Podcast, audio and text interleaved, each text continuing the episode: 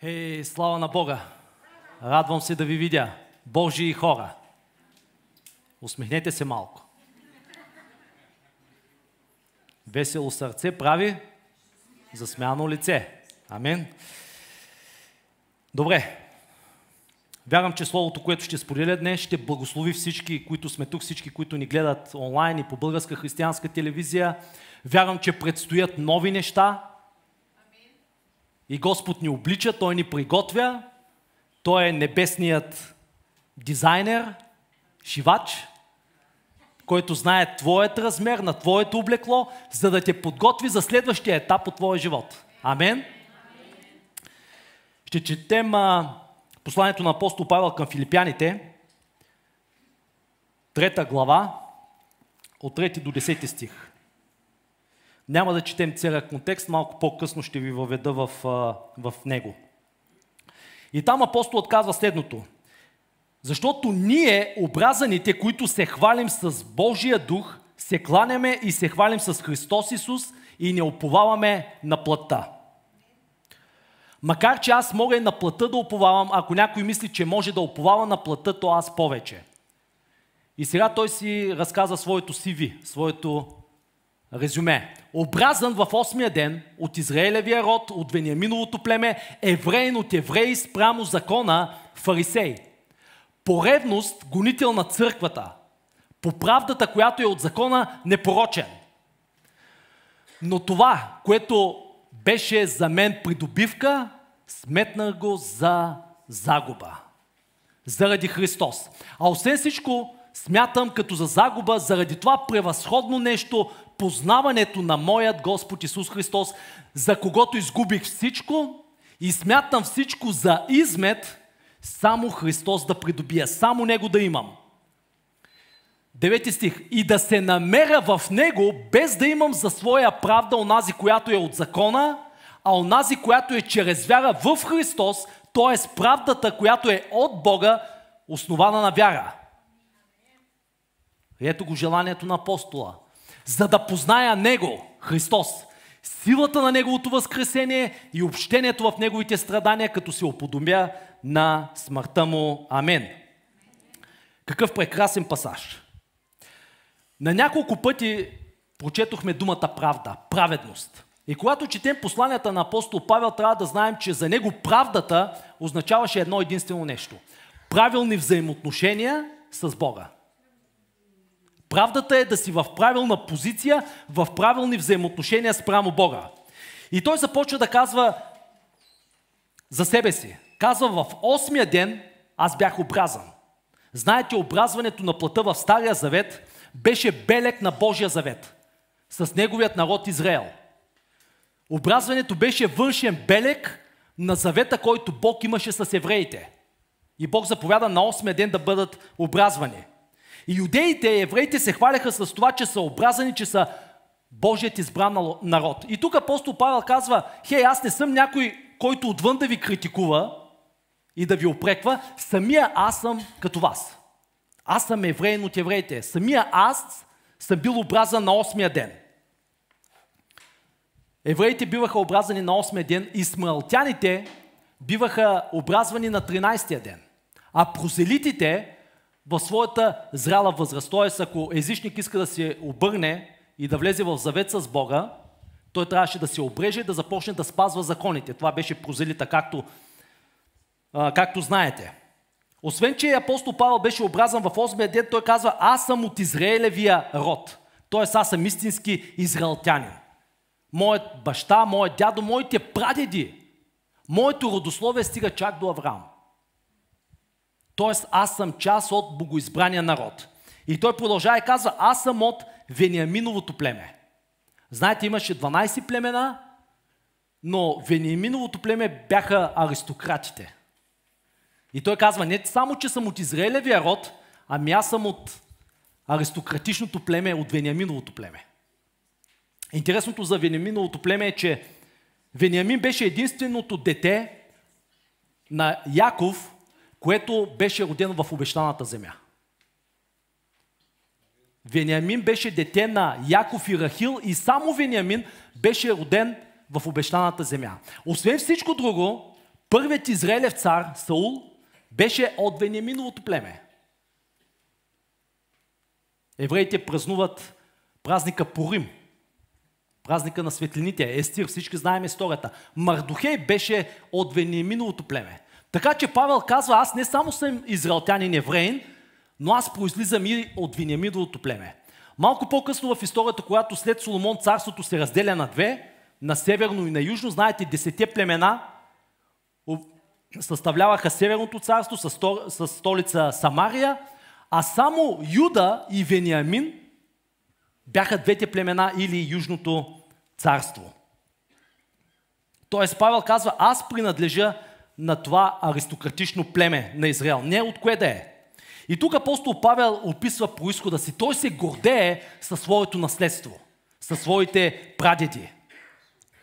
Интересното е, когато бях в Кения през 2009 в Кения има над 50 племена. 50-60 племена. Всички сте чували за масаите. Най-голямото племе е Кикую. Третото по големина мисля, че беше племето Лу, от което е Барак Обама. Но там всеки знае от кое племе. И е много важно да знаят техният происход. И тук апостол Павел казва същото. Аз съм от Вениминовото племе. По-късно той описва и казва, аз съм евреин от евреи. Евреите по това време бяха пръснати из цялата Римска империя. В Рим а, са живеели около 10 000 евреи. В Александрия и в областта около Александра 1 милион евреи. Но той е знал, че с годините, с времето, когато евреите са живеели пръснати между племената, те са били асимилирани от народите, сред които живеят. Но Павел казва, аз не съм асимилиран от друга култура, от други традиции, аз съм евреин от евреи. Аз съм останал верен. Знаете за арменците в, като общност в България. Те също, въпреки че живеят в България, много често те се женят за арменци, спазват традициите в къщи, говорят на арменски язик, хранят се с еврейска, с а, арменска храна, лаваш и така нататък.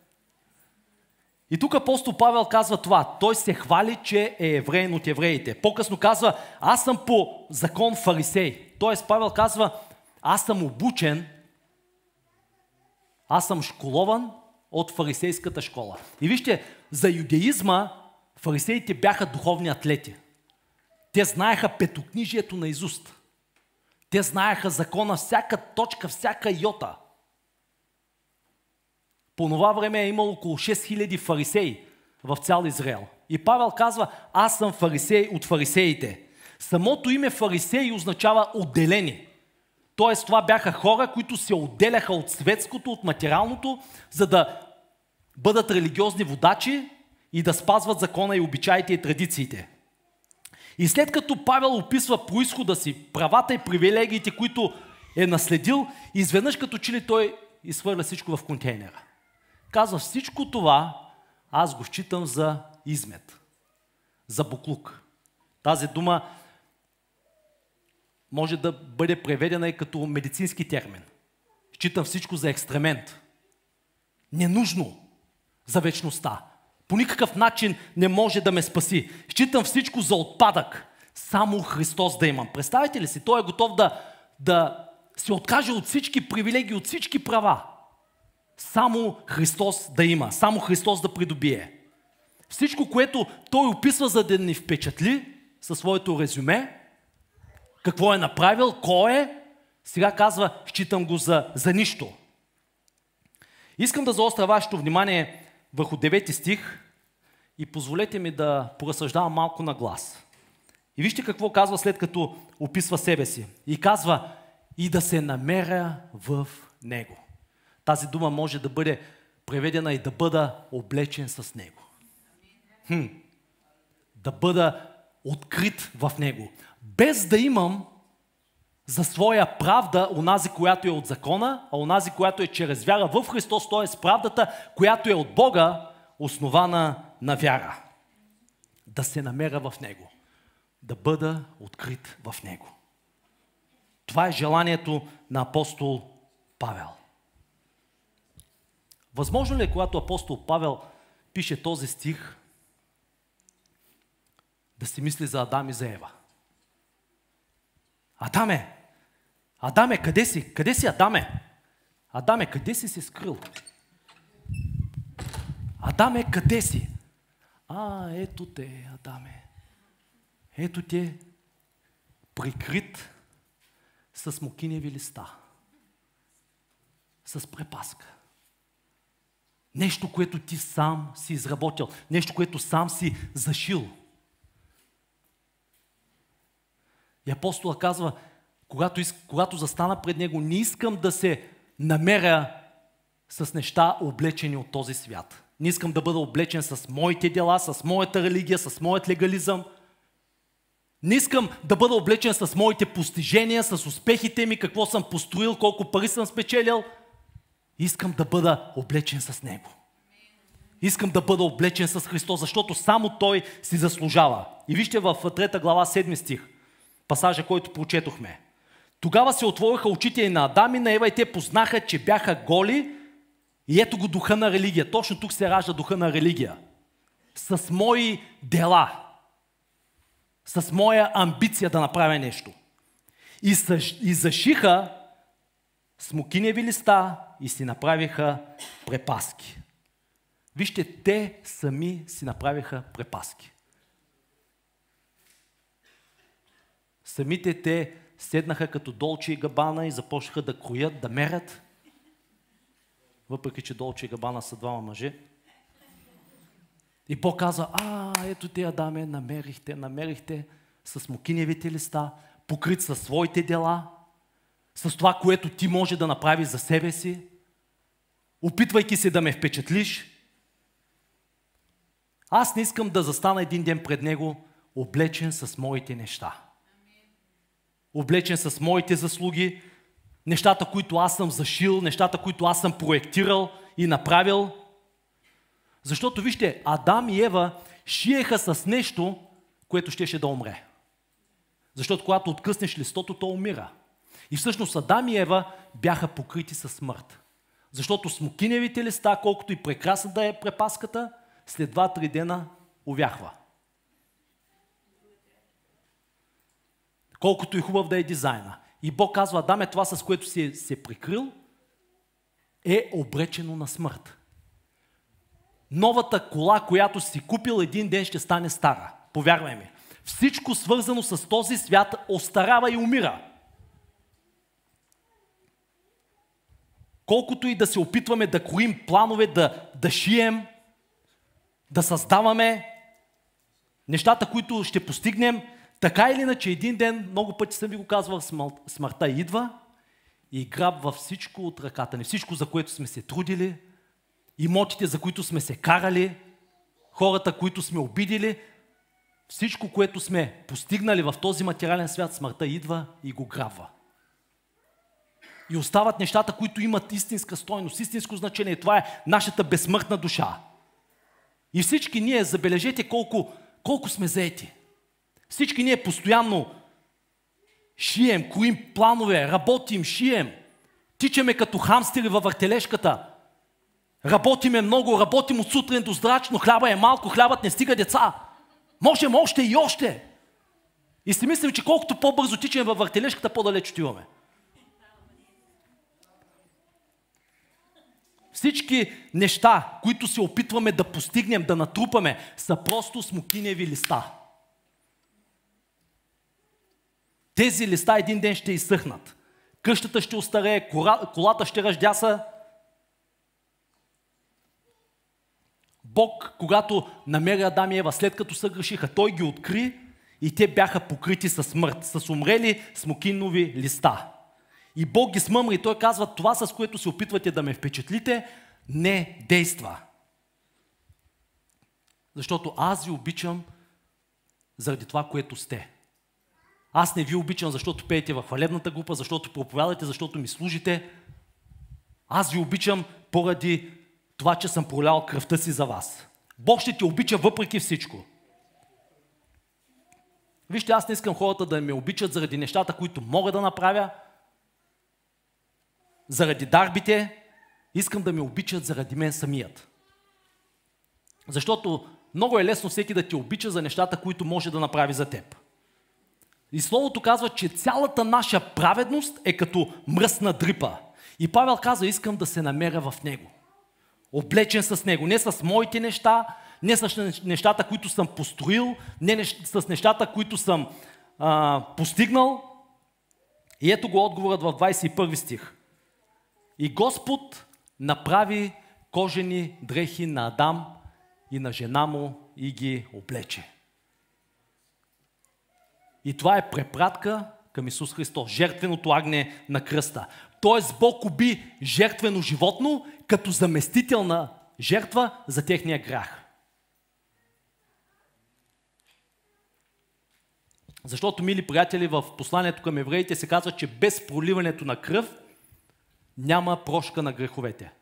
И Бог казва, вместо да убия вас, заради греха, заради вашето непокорство и бунт, аз ще поразя животно.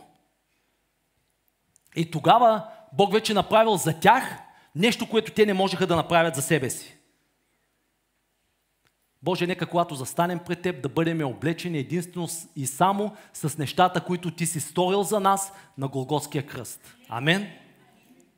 Моето единствено желание, казва апостола, е да се намеря в Него.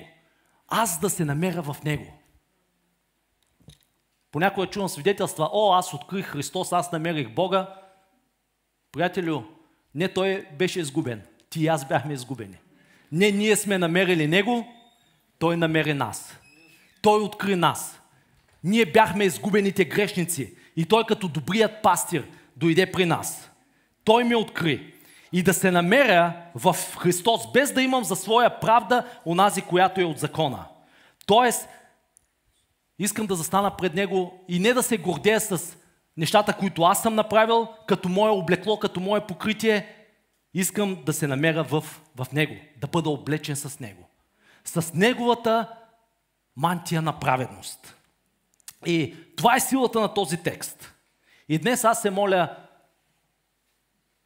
Святия Дух да проблесне откровение и да можем да се съзрем с духовните си очи. В какво сме облечени? С какво сме облечени? Знаете ли, че космическия кораб и рисовалката, която се връща на Земята, профучава с почти 27 000 км в час. Малко почетох за това. И за да се предпази самата сувалка или космически кораб и неговия екипаж, самата сувалка трябва да бъде с слоеве от керамични плочки и други материали. Всичко това заедно се нарича система за топлинен трансфер. Това са боедисани в черни плочи, направени от силицилев диоксид влакна, разположени там, където може да достигне 1260 градуса по Целзий. Представете ли си какво триене?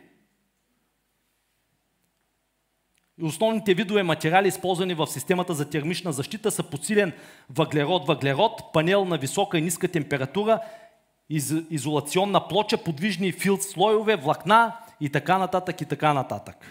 Тоест тези панели, тази обшивка поемат температурата, те я поглъщат, за да предпазят астронавтите от изгаряне, когато навлизат в атмосферата. И когато казваме, че Христос е нашия щит, когато казваме, че сме в Него, Христос пое горещината на ада заради нас. Христос пое нашия грях. И когато ние сме в Него, в тази, така да се каже, сувалка, ние сме на най-безопасното място. В този текст, който прочетохме, видяхме, че Господ е небесен дизайнер. И в Неговата работа съзираме способността му да знае нашия размер и да ни обличе с правилните дрехи. И Павел пише до църквата в Филипи и казва, аз не съм дошъл за да ви облека в религия, не съм тук за да ви облека в легализъм, за да следвате закони, традиции, правила, църковни протоколи. Това прави, онова не прави, не се чердивисвай, не се гримирай, приличай на бостанско плашило, тогава ще изглеждаш по-духовен. Павел казва, не, не, аз не съм дошъл за да ви облека с религия, дошъл съм да ви облека с Христос и да видите, че това, което Той е направил на кръста, е предостатъчно. И аз се моля един ден, заставайки пред него, наистина да кажем като Павел, да мога да се намеря, да бъда облечен с Христос. Не с моите добри дела, не с моята, моето благочестие, не с моята благотворителност. Павел казва, считам всички тези неща, които изброихме за, за буклук. Само Христос да придобия. И Павел тук прави сравнение между закон и благодат. Сравнението на това, което човек може сам да постигне и след това да се хвали, и между това, което Бог може да направи, и човек да го приеме безплатно, и по никакъв начин да не приеме слава за себе си, защото знае, че всичко е от Христос. Всичко е чрез Него и всичко е за Него. Апостол Павел казва, искам да се явя пред Бога. Не облечен в моите постижения. Не в бакалавърска, магистърска, докторска степен. Не искам да се явя пред Бога, за да се хваля колко съм красив, умен, талантлив, помазан, успешен. Защото, мили приятели, тези неща нямат никакво значение. Миналата година, когато бях в COVID отделението и отсреща, както съм ви казвал, бяха най-тежките случаи, когато хората са с кислородна маска на лицето, няма никакво значение какво образование имаш, каква кола караш, колко пари имаш спестени в банката, какво си построил, няма абсолютно никакво значение. Когато си в безисходица, когато си на предела на силите си, всичко, което има значение, дали може да се свържеш с един, който е по-силен от теб, с един, който може да ти даде бъдеще и надежда. Всичко, което има значение, е дали имаш Христос в живота си. Нищо друго няма значение. Когато докторите лепнат диагноза на някого, няма значение колко си умен, колко си талантлив, каква репутация имаш. Нека да се намерим в Христос. Или колко си известен. Защото за някои неща в живота не може да си платиш и да оправиш нещата. Затова трябва да имаш Бога. Защото, както пеем в една песен, Той е Бог на невъзможните неща. Не искам да застана пред Бога облечен в моята праведност, в моите успехи, защото ние всички обичаме да, да се хвалим. Нека да се хвалим с Христос. Павел каза, който се хвали, с Господа да се хвали. Еремия казва, нека мъдре да не се хвали с мъдростта си, силно е да не се хвали с силата си. Този, който се хвали, да се хвали с това, че познава мен и познава моите пътища. Защото ако се хвалим с нещата, всички си имаме багаж от миналото. Нали? Ти разбираш това, когато се ожениш. Преди да се ожениш, не знаеш, че човека, брашният ти партньор идва с багаж от миналото и ти също идва с багаж от миналото. Но когато двамата извикат към Христос, корабът никога няма да потъне. Амен? И апостол Павел казва, за да се открия в Него, да бъда облечен с Него. Вижте, за да сме облечени с Христос, ние първо трябва да се съблечем. Вижте в Ефесяни колко пъти се казва да се облечем в новия човек, да се облечем с Христос. И тази вечер говоря за, за ценности. Това, към което, това, което цениш, това, към което се стремиш. За какво? Не всъщност за какво, а за кого живееш. Дали живееш за себе си или живееш за Христос. Пасторе, разбирам, че става въпрос за закон и за благодат, но къде са дрехите? Почти сме там. Спомняте ли си историята за, за Давид и Голият? Когато Бог изпрати Голият, за да може Давид да го убие. О, аз знам, че в детското училище ви учат, че Господ изпрати Давид, за да убие Голият. Детското служение е в съседната стая. Това беше фактът, че Давид уби Голият. Но истината е, че Бог изпрати Голият, за да разкрие Давид. Смен ли сте? Бог изпрати Голият, за да изкара наяве това, което беше депозирал и вложил в Давид. Голият беше вратата към двореца. Голята, Голят беше платформата, върху която Давид стъпи, за да стане бъдещия цар на Израел. Бог изпрати Голят на бойното поле, за да разкрие Давид, човекът, който беше според неговото сърце. Искам по този начин да визирате тази история. И приятелю, Бог винаги ще ти изпраща голияти, за да разкрие това, което има вътре в теб. За да покаже, че по-велик е този, който е в теб, от този, който е в света. Бог ще ти изпраща голияти, за да видиш, че ако Бог е от към теб, кой ще бъде против теб? Колко от вас имате голияти в живота си? Слава на Бога за голятите, защото голятите не са наша опозиция, голятите са наша възможност. Размишлявайки за третия етаж, за мен като пастир, това е голят. Едно изпитание. Да видя на кого мога да разчитам и на кого не мога да разчитам. Защото третия етаж е голят за всички ни. Да видим дали сме мързеливи и трудолюбиви. Дали сме единни и сплотени или сме разединени. Защото ако аз не мога да разчитам на теб за неща в физическата област, как да разчитам за духовните неща? Ако в малкото не сме верни, как ще бъдем верни в многото? Ако в физическия свят сме мързеливи, 100% че и в духовния ще сме мързеливи. Забележете, всеки човек, който Бог призова, Бог не го призова по време на молитва, по време на пост, те вече вършеха нещо. Елисей, какво правеше Елисей? Елисей ореше с воловете. Моисей пасеше стадото на тъсци Йотор. Петър переше мрежите. Те вече работеха, те вече действаха, те правеха нещо.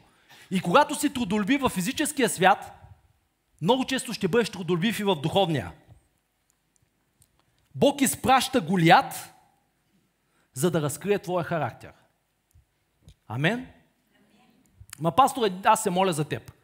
Благодаря ти обаче, молитвата бетон не бърка. Колкото и да е огнена, колкото и да е усилна, има нужда от ръце. Бог изпраща Голят, за да разкрие твоят характер, твоята дисциплина, твоят интегритет, твоето служение. Както ви казах, Голят става врата, през която Давид влиза в царския дворец. Давид вече беше помазан. Аз знам, че ние много обичаме да говорим за помазанието, но не беше помазанието, което вкара Давид в двореца. Амен? Амен. Не беше помазанието. Беше фактът, че Давид уби Голият. Убийството на Голият му отвори врата към двореца. И ти трябва да бъдеш победител, трябва да побеждаваш. Защото когато Давид уби Голят, цар Саул и неговите обкръжени, казаха, о, те, те полюбопитстваха, кое е това момче, кое е това овчарче. Тяхното внимание не беше привлечено от фейсбук страницата на Давид, от неговата инстаграм, от неговия инстаграм. Те не прочетоха за, за него в YouTube, не те видяха, че той направи нещо. Той не ги впечатли с най-новите откровения от небето. Той не ги не беше някой религиозен философ. Не, те видяха, че той направи нещо. Те видяха, че той уби нещо. Кажи на човека до те уби нещо. Нещо, не някой. Да не пуснете жалба в прокуратурата. Убий нещо. Кажи на човека, убий нещо. Убий изкушението, убий съблазанта, убий мързела, убий непостоянството, убий колебливостта, убий духовното безразличие. Убий нещо, което е по-голямо от теб. Убий нещо, което шансовете му да победи са повече от твоите. Убий нещо, което е по-силно от теб. Това, което е срещу теб, дори да изглежда като опозиция, като Давид и Голят, искам да ти кажа, че това е най-голямата възможност. Голят беше причината Давид да се озове в двореца с мраморните колони, с ефирния балдахин. Голят беше причината Давид да дойде в палата, в царския палат, с басейни, с най-добрите готвачи, да се храни с най-вкусната храна. Голят беше възможността Давид да бъде разпознат. И ето го Давид идва в двореца със своите овчарски дрехи, миришеш на овце. Защото, скъпи приятели, понякога възможността може да е по-голяма от теб самия, по-голяма от твоят менталитет, от своето мислене, ти все още да се визираш като овчарчето, докато Господ те облича с нова мантия и Той те издига на ново ниво. Давид влиза в царския палат. И трябва да ви обявя, мили приятели, че не можем да влезем в новата ситуация, облечени с миналото. Не може да влезеш в новия етап от живота си, облечен с миналото ти, с миналите ти дрехи, с миналите ти преживявания. Искам да ти кажа, небесния шивач е тук тази вечер. И той ти подготвя новите дрехи за новия сезон в твоя живот. За новите неща, които предстоят. Нека да видим един стих. Първо царе. И там се каза, и когато Давид престана да говори с Саул, душата на Йонатан се привърза към душата на Давид. И Йонатан го обикна като собствената си душа. Сега, няма абсолютно нищо хомосексуално в това. Искам да бъда изключително ясен, особено в тези времена, в които много хора са психично болни. Няма абсолютно нищо сексуално в това. И се казва, че Йонатан го обикна като собствената си душа. Не се ли казва за Исус в Йоан 13 глава, че когато Той ни възлюби, Той ни възлюби до край. Той ни възлюби като собствената си душа. И трябва да ти уверя, приятелю, че Бог ще изпрати някого, който ще ти обича на следващото ниво от твоя живот. Бог вече е предвидил някого, Бог ще изпрати хора в живота ти, които ще те обичат на следващото ниво, което Бог има за теб. И това се нарича божествено благоволение. И аз толкова се радвам, че напоследък Господ изпраща такива хора в живота ми, в, в служението, че ни свързва с такива хора, с които сме нямали нещо общо в миналото. Защо Йонатан се интересуваше от Давид? Откъде на къде? Те не бяха израснали заедно, не ходеха в същото училище, не бяха съученици, не бяха ходили в казармата заедно. Удивително благоволение. Йонатан да се заинтересува от напълно непознато овчарче. Нямат нищо общо, няма някаква причина, която да ги свързва и все пак Словото Божие казва, че Йонатан го обикна като собствената си душа. Когато някой те обича, когато някой те почита, без да има причина, това е белег, че Бог отваря врата за теб. Амен? Че Той ти дава благоволение от небето. Затова не се безпокой, не се притеснявай, не се страхувай. Мини смело през вратата, дори да не знаеш протокола, дори да не знаеш кога трябва да седнеш, кога трябва да, да станеш. Премини смело в новия етап, който Бог ти дава. Защото ти предстои да влезеш в ново ниво, в следващото измерение. И Бог ще ти даде благоволение с напълно непознати хора. Няма да е земният ти баща, няма да са връзките ти, няма да е пастора. Господ казва, аз ще те издигна по нов начин и ти ще знаеш, че това е от мен. Че не е твоята ръка, че не са твоите връзки. Но това е божествено благоволение. Вижте втори стих. И в същия ден Сеул го взе през себе си и не го остави да се върне в бащиния си дом. Тоест Давиде няма връщане назад. И дошли сме на такова време разделно, в което не можем да се върнем назад. Вече сме пресекли линията. От тук нататък предстоят нови неща. Не може да се върнем в старото, в статуквото, в познатото. Вижте в 3 и 4 стих. Тогава Йонатан сключи завет с Давид, защото го обичаше като собствената си душа. Освен това, Йонатан съблече мантията, която носеше и я даде на Давид. И освен мантията си казва, че му даде и дрехите си. Даде му и дрехите си. За мен е удивителен фактът, че дрехите на Йонатан паснаха идеално на Давид. Дрехите на Йонатан паснаха идеално на Давид. Всичко, което Бог ти даде, ще ти пасне идеално. Йонатан се съблече. Йонатан съблече мантията си, Йонатан съблече дрехите си. Чакай малко, по-рано във втора глава апостол Павел в Филипяните не казва ли, че за Христос, ако и да беше в Божия образ, пак не щете, че трябва да държи твърдо равенство с Бога, но отказа се съблече своята божественост, съблече нещата, които правяха Бог и взе образ на човек. И стана подобен на човеците. И сега Давид, който изглеждаше като скитник, като овчарче, в тези нови дрехи, той приличаше като принц. А принца изглеждаше като Давид. Не е ли това божествената размяна на кръста?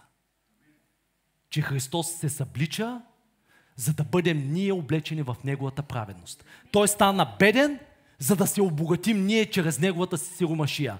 Той беше наранен, за да бъдем ние изцелени. Не е ли това божествена размяна, която виждаме тук? Йонатан даде абсолютно всичко, което имаше, всичко, което носеше, за да облече Давид. И това е което Христос прави за нас. Той се съблече, за да бъдем облечени ние. Той ме облече с мантия на спасение, загърнаме с чудна праведност. Когато Йонатан даде дрехите си на Давид, Давид заприлича на Йонатан, а Йонатан заприлича на Давид. Дори Христос казва, когато дойдете, когато се молите, всичко каквото поискате в мое име, когато се молите, не идвайте пред Отец в своето собствено име. Не идвайте при Отец облечени със своята праведност, със своите добри дела. Когато дойдете при Отец, бъдете облечени с мене. Казвайте в името на Исус. Идвайте при Бога в моето име. Не в своето си име, в своите си успехи и в своите си неща. Понякога нашите дрехи обаче могат да не паснат на начина по който ние визираме себе си. Но искам да ти кажа, че Бог не те облича за твоето минало, Бог винаги те облича за твоето бъдеще. За бъдещите неща, които Той иска ти да направиш. Давид не беше принц. Но колкото повече носеше дрехите на принц, толкова повече се оприличаваше на принц. Тази мантия, това на метал, с което беше облечен, започна да го променя. И малко по-късно от принц, той стана цар. Бог те облича за твоето бъдеще. И проблема е, че ние много често искаме да паснем на ситуацията, да паснем на парадигмата. Затова хората ни мразят, затова се опитваме да, да се напаснем, но Бог казва, не се опитвай да се напасваш. Защото аз те подготвям за нещо ново. Има нов етап от твоя живот. Бог те облича за неща, които все още не са се случили. И за това имаш хейтъри, които казват той за какъв се има, тя за каква се мисли. Тези дрехи не съм си ги шил аз. Те са ми дадени от небето. Бог е моя шивач. Бог е използвал манекен, за да ушие дрехи за мен.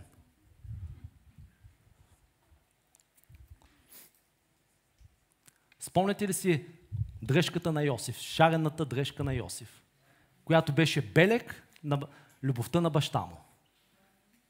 И братята му му завидяха. Братята винаги ще завиждат. Авел беше убит от брат си, Йосиф беше продаден от братята си. Винаги има братя. Носи си шарената дрежка. Без значение какво казват хората, как те злословят, как те клеветят – носи си шарената дрежка. Не е ли интересен факта, че Давид се отказва от дрехите и снаряжението на цар Саул за битката с Голят, но сега дрехите на Йонатан му пасват идеално. И мантията, и дрехите, и меча, и лъка. Давид стана принц преди да стане цар. И той започна да действа според това, с което беше облечен. И вижте в пети стих се казва, че Давид излизаше навсякъде, където го пращаше Саул – и постъпваше разумно и Саул го постави над военните мъже и това се харесваше на целия народ, а също и на Сауловите служители. Давид не беше завършил библей, а, военно училище. Давид не беше учил огнева подготовка и тактика. Давид пасеше овцете на баща си. Никой не го забелязваше, но Бог го взе от неизвестното и го постави да бъде цар в двореца по-късно. И вижте 6 и 7 стихи. Когато идваха по случая за връщането на Давид, от поражението на Давид над филистимците, жените излизаха и всички израелеви градове и пееха и танцуваха при посрещането на цар Саул с тъпанчета и кимвали и много радости. Това е като в църква отворено небе. И жените като танцуваха, пееха ответно. Саул порази хиляда, а Давид десетки хиляди. И вижте резултата. Аз съм проповядал за това преди време. А Саул се разсърди много. И тези думи го оскърбиха и каза, на Давид отдадаха десетки хиляди, а на мен дадоха хиляди. И ето го. Цар Саул пророкува. И какво му липсва още? Освен царството. Забелязвайте какво хората, забелязвайте какво хората изричат. Защото понякога всъщност те пророкуват върху вашия живот. Какво му липсва освен царството? Защото един ден Давид щеше да има царството. Исус каза, не бой се малко стадо, защото Отец благоволи да ви даде царството. На нас е дадено царството. Бог ти е дал дрехите, сега предстои да ни даде царството. Неговото царство да бъде установено в Добрич. Неговото царство да бъде установено в България. И разбира се, аз не говоря за материални дрехи, а за невидимите дрехи. Хората ще те обичат, ще те почитат и ще те уважават на, на базата на пророчествата върху живота ти, а не на основата на твоето минало. Какъв си бил в миналото си.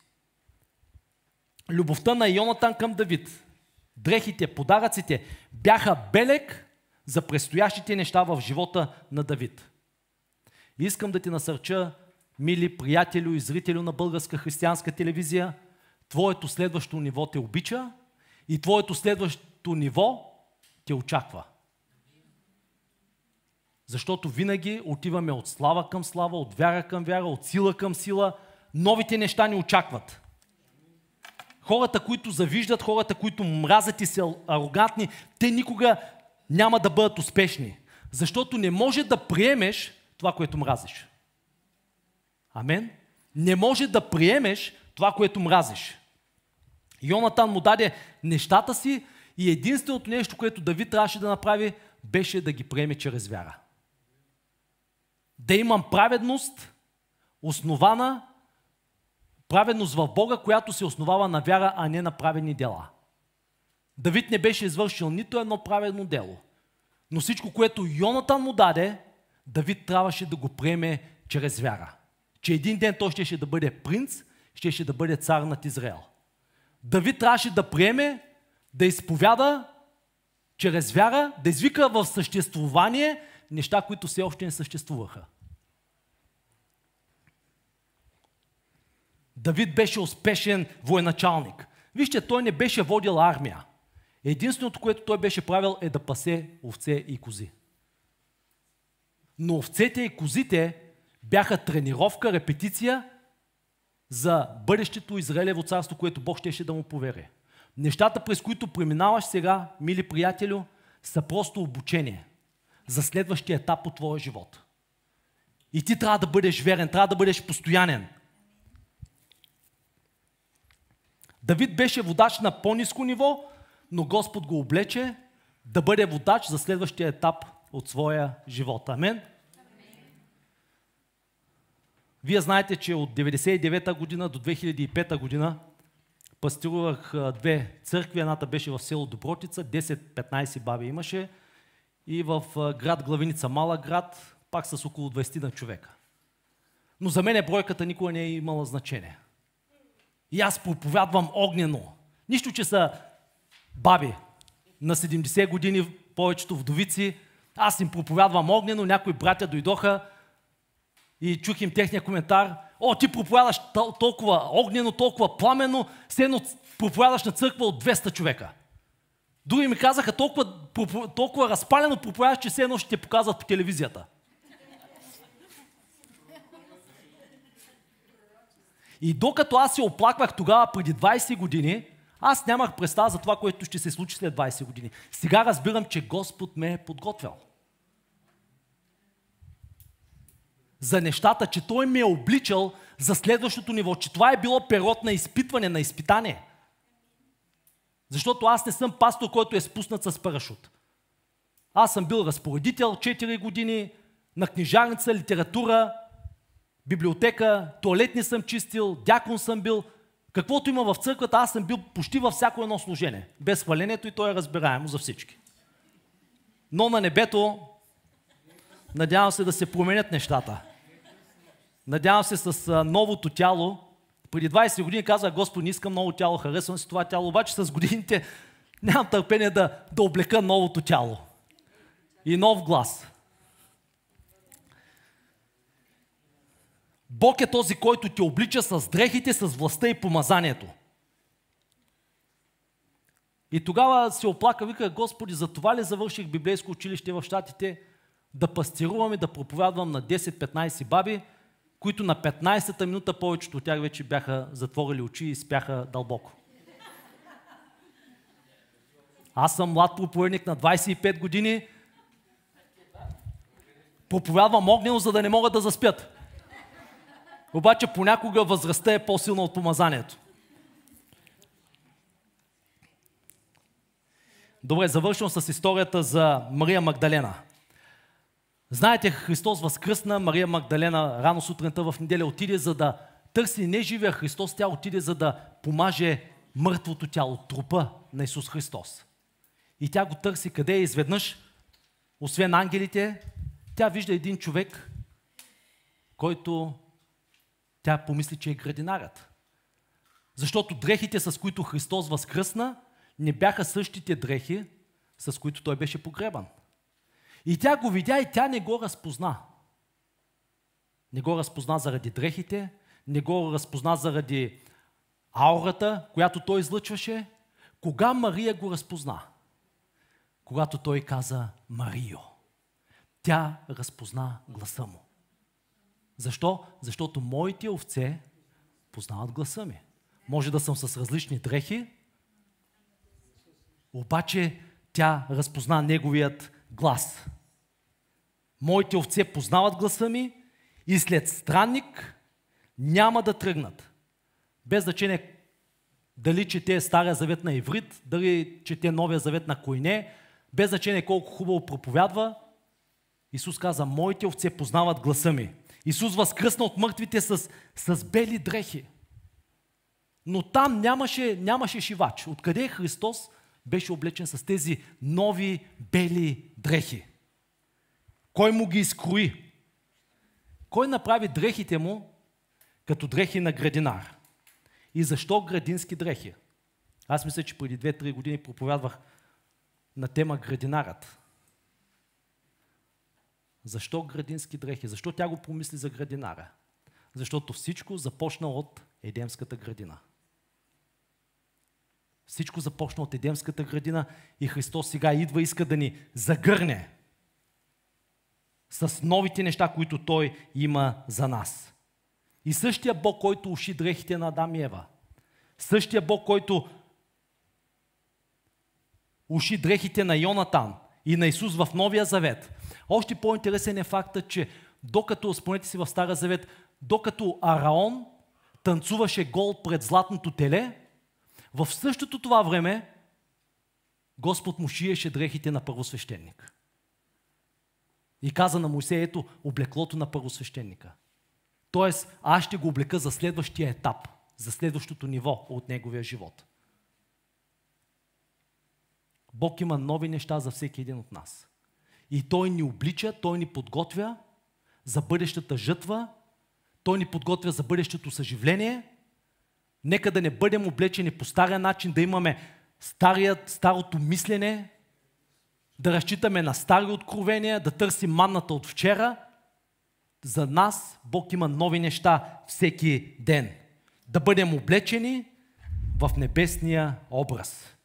Да се намеря в Него не облечен с моите дела, не облечен с моята праведност, не облечен с това, което съм направил за Бога, за църквата, за служението Искам да бъда облечен с Христос. Искам да бъда облечен в образа на небесния Спасител.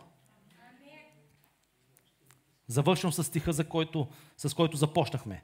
И да се намеря в Христос. Без да имам, да бъда облечен с Христос. Без да имам за своя правда онази, която е от закона. Основана на дела, църковни протоколи, религия, традиции, но онази, която е чрез вяра в Христос, т.е. правдата, която е, е от Бога, основана на вяра. Вярата е валутата на небето. Без вяра не е възможно да угодим на Бога. Може всяка неделя да ходим на църква, ако не го правим чрез вяра, суета на суетите. Ако хвалим Бога и ако, то, и ако нашето хваление не е чрез вяра, ако нашето проповядване, ако нашето служене не е чрез вяра, то по никакъв начин не огажда на Бога. Нека да се молим. Благодарим ти, Небесни Татко, че ти си тук на това място тази вечер. Със своята небесна шивачна машина. Ти знаеш нашия размер, знаеш нашето бъдеще, знаеш какво ни предстои. И аз те моля ти да ни облечеш в своите дрехи. Нещата, които има за следващия етап от нашия живот. В името на Исус Христос. Благодариме ти за голятите, които изпращаш в живота ни. Че те не са препятствия, не са опозиция, но те са възможност ние да преживеем Твоята вярност, нещата, които си депозирал вътре в нас, дарби, таланти, призиви, да излязат наяве. Благославяме те тази вечер в името на Исус Христос. Благослови всеки зрител на българска християнска телевизия, всеки, който ни гледа на живо. Нека Твоето благоволение да бъде върху тях. Моля те за нови хоризонти, нови отворени врати, за да може Твоето Евангелие, Исусе, да се разпространи в нашата изстрадала страна. Аз те моля, Господи, да благословиш България, да поставиш в парламента хора, които се боят от Тебе. Страх от Тебе да завладее всяка една институция. Без Тебе не можем да продължим никаква промяна. Без Тебе няма промяна. Ти си този, който променяш човешките съдби. Ти си този, който променяш човешките сърца. Нека царството ти да бъде установено. В България, във всяка една институция. И Исус е ти да бъдеш Господ на България, не само на име, но наистина Твоята църква, християните да живеят като Тебе, Исусе. Благославяме Ти и Ти отдаваме цялата слава и цялата почет да бъдат за Теб в името на Исус. Амин и амин и амин.